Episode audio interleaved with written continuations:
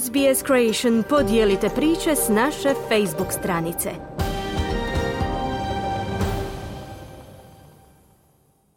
SBS na hrvatskom jeziku, moje ime je Mirna Primorac. Slijede vijesti iz Hrvatske. Aktualnim prijepodnevom počelo još jedno saborsko zasjedanje. Premijeru i ministrima postavljena su pitanja o kupovini umirovljenika pred izbore, ali i o migrantskoj politici. Udruga sudaca razmatra vladinu ponudu o povećanju materijalnih prava. U srijedu će objaviti idu li suci u bijeli štrajk. Nakon što je predsjednik Zoran Milanović na tiskovnoj konferenciji govorio o seksualnoj orijentaciji ministra gospodarstva Damira Habijana, oglasila se i pravobraniteljica za ravnopravnost spolova Višnja Ljubičić. Više u izvješću Siniše Bogdanića.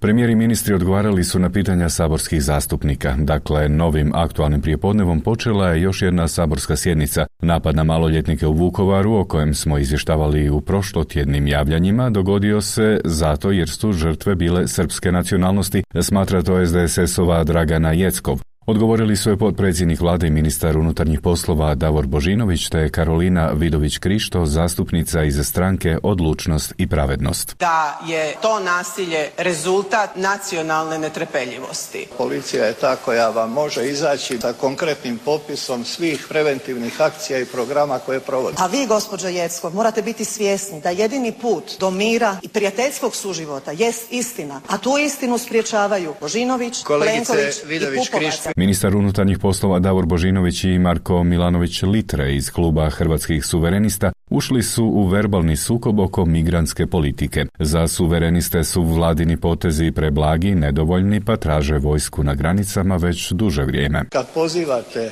neka se puca, kad pozivate vojsku na granice, rezultat toga što vi radite je jedna opća radikalizacija u društvu, a hrvatskoj policiji biste ponudili da obijaju europske sudnice. Nisam znao da ste lažu. Niko iz hrvatskih suverenista, niti naših koalicijskih partnera nije rekao da se po ikome puca. Tražili smo vojsku na granici, dopuštene su mješovite patrole da se zaštiti teritorij. Šef SDP-a Peđa Grbin, kojeg neki mediji još uvijek zovu šefom oporbe, zamjerio je premijeru Andriju Plenkoviću nedostatak borbe protiv korupcije, ali i da raznim novčanim dodacima kupuje glasove umirovljenika za predstojeće parlamentarne izbore koji bi se, jučer je najavio HDZ-ov Željko Reiner, trebali dogoditi između travnja i rujna. Vi ste se odlučili za pristup Djeda Mraz. Provremeni dodaci, tako da se pred izbore možete hvaliti tuđim novcem. Ne samo da ste vi najveći patuljak kad je riječ o čelnicima SDP-a, Bernardić za vas bio gigant. Dakle, imam dojam kao da vi sami nama suflirate ono što je dobro da mi kažemo. Predsjedniče vlade Aleksandre Plenkoviću, jeste li vi bili u dućanu? Sandra Benčić, zastupnica iz stranke Možemo, još jednom kritizirala izmjene kaznenog zakona po kojima će curenje informacija iz sudskih istraga biti kazneno djelo. U njenoj stranci smatraju da je to udar na medije i javni interes te pozivaju civilno društvo, akademsku zajednicu i medije da im se suprotstave. Od ove odredbe su izuzeti novinari, no da bi se došlo do počinitelja takozvanog curenja informacija, mogu se primijeniti sve mjere za prikupljanje tih dokaza, što znači da se novinarima mogu oduzimati mobiteli, računala, primijeniti mjere prisluškivanja. Zašto će se ovaj zakon nazivati AP-ovom krpicom? Da ste vi htjeli zaštititi curenje podataka od strane službenih osoba, da oni to ne rade, onda biste ovo kazneno djelo ograničili samo na njih, a ne i na svjedoke, i oštećenike, i žrtvu. Iznosi javnosti podatke koje u tom trenutku nitko drugi, osim Uskoka i Dorha, ne može i ne smije imati. To nije normalno, gospođo Benčić.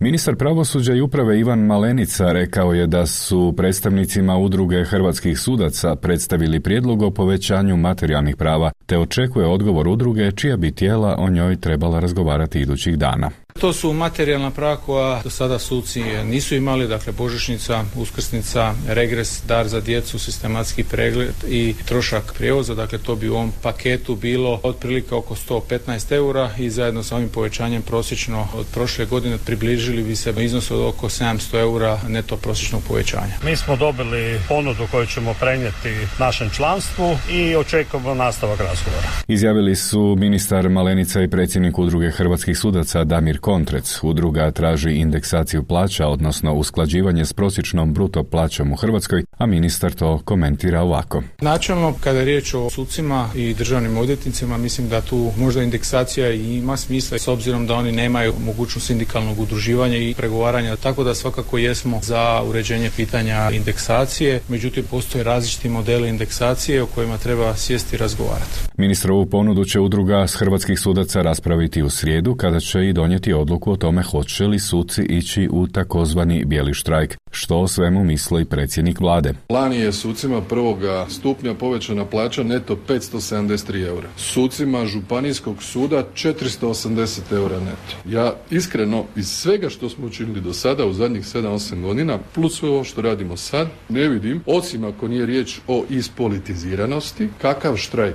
u vezi čega? Štrajkamo protiv koga? Protiv vlade koja diže plaću. Nakon što je predsjednik Republike Zoran Milanović javno na konferenciji za medije komentirao seksualnu orijentaciju ministra gospodarstva Damira Havijana, oglasila se i pravobraniteljica za ravnopravnost spolova. Seksualna orijentacija u domeni je nečije privatnosti i o njenom eventualnom javnom deklariranju odlučuje isključivo osoba o kojoj se radi. Pravobraniteljica za ravnopravnost spolova osuđuje iznošenje i komentiranje u javnom prostoru informacija o navodnoj seksualnoj orijentaciji druge osobe ili osoba ukoliko se sama osoba ili osobe prethodno nisu javno deklarirale o istoj i uz dodatan uvjet ukoliko iznošenje tih informacija nije u opravdanom osobitom javnom interesu, priopćio je ured pravobraniteljice. Osim toga, pravobraniteljica ukazuje na činjenicu da je značajan dio javnosti i medija osudio navedeni čin zbog njegovih učinaka koji prekoračuju političke granice te grubo zalaze u sferu obiteljskog života. Ustav Republike Hrvatske svakome jamči štovanje i pravnu zaštitu osobnog i obiteljskog života te dostojanstva. S obzirom na to da su u ovom slučaju navedene ustavne kategorije dovedene u pitanje, pravobraniteljica je od Agencije za zaštitu osobnih podataka zatražila stručno mišljenje iz aspekta zaštite osobnih podataka koje je ista dužna dati u pravilu najkasnije u roku od 30 dana od dana podnošenja zahtjeva, priopćila je pravobraniteljica. A uglasio se i ured predsjednika Republike koji kroz ironiju iskazuje uvjerenje da pravobraniteljica djeluje po nalogu vladajućih. Pitamo pravobraniteljicu postoje li podaci o nečijoj seksualnoj orijentaciji i gdje postoje, ili je ona samo čula od Andreja Plenkovića da postoje, budući da je on javno rekao zamislite da ja sad počnem govoriti tko je od političara i novinara kojeg seksualnog opredjeljenja. Ako ti podaci ne postoje, a nadamo se da ne postoje, onda zahtjev pravobraniteljice prema agenciji može samo značiti da traži agenciju da utvrdi seksualnu orijentaciju ministra Habijana kako bi znala je li nadležna postupati po tom zahtjevu, između ostalog stoji u priopćenju koje potpisuje Milanovićev glasnogovornik Nikola Jelić. Još jednom komentar premijera Plenkovića. Ako neko misli da pravobraniteljica izdaje priopćenje tako da je neko iz vlade ili iz ministarstva zove diktira što je kaže, e onda tu mi živimo zaista u vrijednostnom smislu u dva svijeta. Iz ovoga je sad potpuno jasno da je on namjerno napravio to što je napravio u petak i to je čista zavist i zloba to su ZZ, dakle nije ljubav iz lova, nego zavist iz zloba i, i to vam je sukus cijelog ponašanja. Dakle, to nema nikakve veze s onom prevarom o kako je bila kampanja normalno. Dakle, pravi naslov kampanje je trebao biti dobit ćete zavist i zlobu. Dakle, to je bio odgovor Habjan, on to namjerno napravio. Za danas toliko o aktualnostima iz Hrvatske. Za SBS iz Zagreba, Siniša Bogdanić. Želite čuti još ovakvih tema? Slušajte nas na Apple Podcast, Google Podcast, Spotify ili gdje god vi nalazite podcaste.